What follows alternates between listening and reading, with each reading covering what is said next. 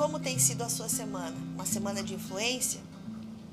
Eu quero começar afirmando para você que todo cristão é um líder. O papel de todo crente é de liderança. Nem todos vão ter posições ou títulos, mas todos lideram. Jesus nos ensinou que é natural que todos os crentes conheçam a sua voz. Por isso é natural poder dizer aos outros o que Deus está dizendo.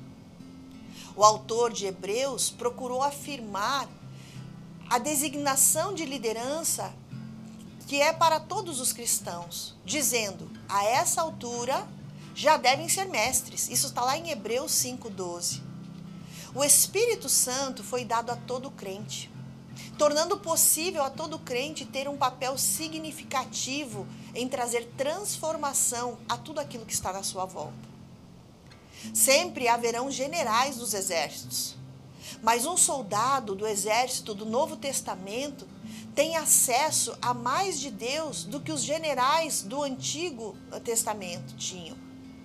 Jesus confirmou essa verdade dizendo: o menor no reino dos céus é maior do que João. Mateus 11, 11.